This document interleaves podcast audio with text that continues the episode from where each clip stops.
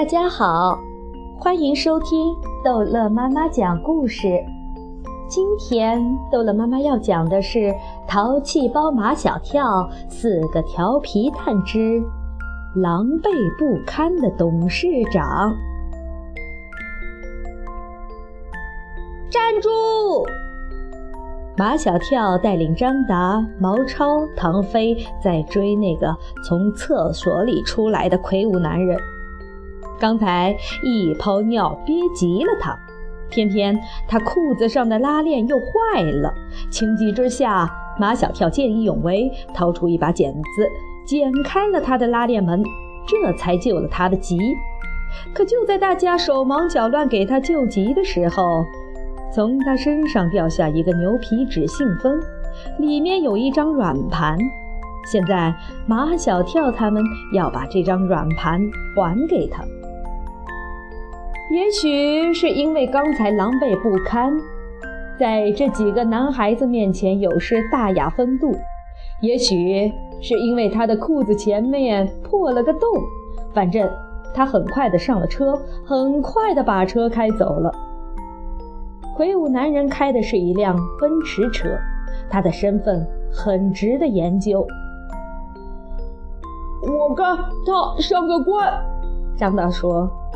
撒尿尿的时候特别像。他们都问张达：“官撒尿是什么样子？”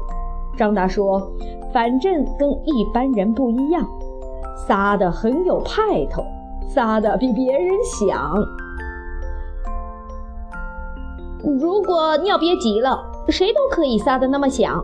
我看他不像当官的，当官的都有专门的司机开车。”毛超的姑父是市政府的秘书长，所以官场上的事情他比较有发言权。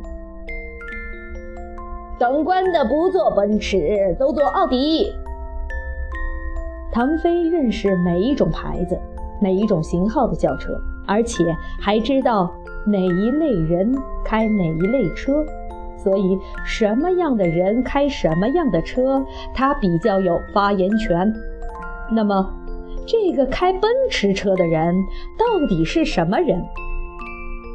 唐飞说：“亲自开大奔的人，一般都是大公司的大老板。”马小跳看那个装软盘的信封，上面写着两行字，第一行写的是“金科房地产开发公司”，第二行写的是“郑世杰董事长收”。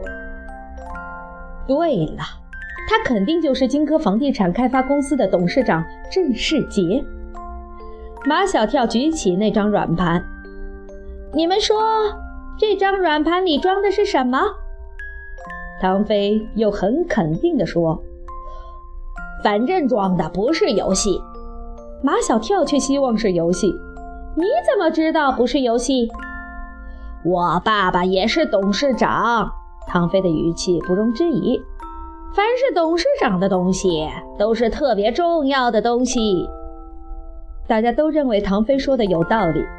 既然董事长的东西都是特别重要的东西，这张重要的软盘得赶紧给人家送去才是呀。大家都不知道金科房地产开发公司在什么地方。信封上虽然写着地址，但谁都没有去过。还是不知道在什么地方，这太好办了。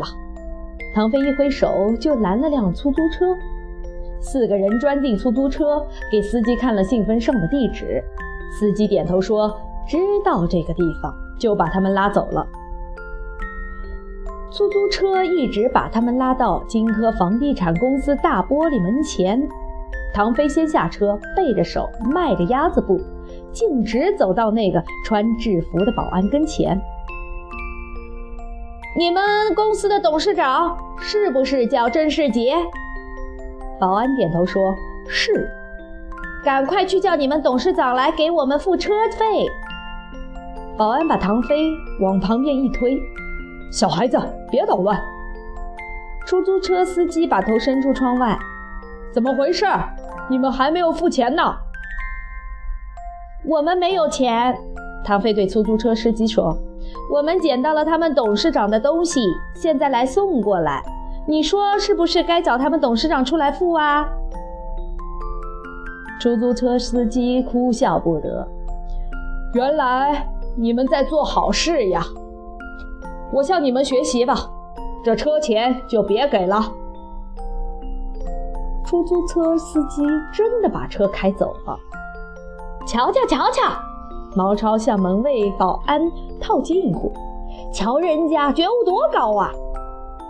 看着毛超手上拿着一个写着董事长名字的信封，保安也拦不住他们了，还告诉他们董事长的办公室在十六楼，从电梯出来向右走，一直走到底就是董事长的办公室。马小跳敲了敲门，请进。从里面传来十分镇静的男中音。马小跳他们进去了。在那个巨大的办公桌后面坐着的，正是刚才那个被尿憋急了、晕头转向的那个魁梧男人。你们，郑世杰董事长声音不再镇定的男中音，样子也有一些不自然。他不明白这几个在厕所里看过了他狼狈相的男孩，怎么会找到他公司里来。毛超把那个牛皮信封纸递给他。你看，这是不是你的东西？天哪！郑世杰一拍他的脑门：“这么重要的东西，我怎么会在你们手上？”我们在厕所里捡到的。刚才你……哦，我知道，我知道。郑世杰显然不愿意再提他刚才在厕所里的事情。正在这时，一位戴眼镜的先生提着一条崭新的裤子进来了。董事长，您要的裤子买来了。你们别走，千万别走。郑世杰让他们等一会儿，他换了裤子就来。不一会儿，换了裤子的郑世杰向他们一一挥手：“我们走。”到哪儿去？郑世杰说：“你们不知道，你们捡到的那张软盘对我有多重要，我一定要。反正你们得跟我走。”他们坐上郑世杰的大奔车，那感觉真好。马小跳说：“郑叔叔，你带我们上高速公路兜兜风，就算谢谢我们了，好不好？”“没问题。”大奔上了高速路，开起来像飞一样，要多爽有多爽。从高速路上下来，郑世杰把车开进了一个大商场里，他想给他们买一样礼物。买一样四个人可以在一起玩的东西送给他们。这种东西真不好买，四个人的意见不统一，这个人喜欢了，那个人肯定不喜欢；那个人同意了，这个人肯定反对。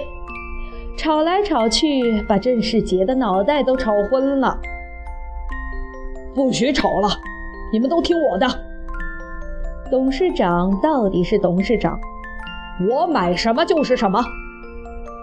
郑世杰要给他们买一顶圆形的野营帐篷。帐篷这么玩呀？你们四个都睡到里面去，很好玩的。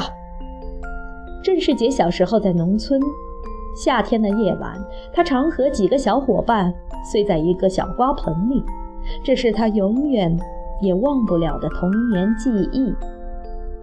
好了，这一集的故事就讲到这儿结束了。欢迎孩子们继续收听下一集的《淘气包马小跳》的故事。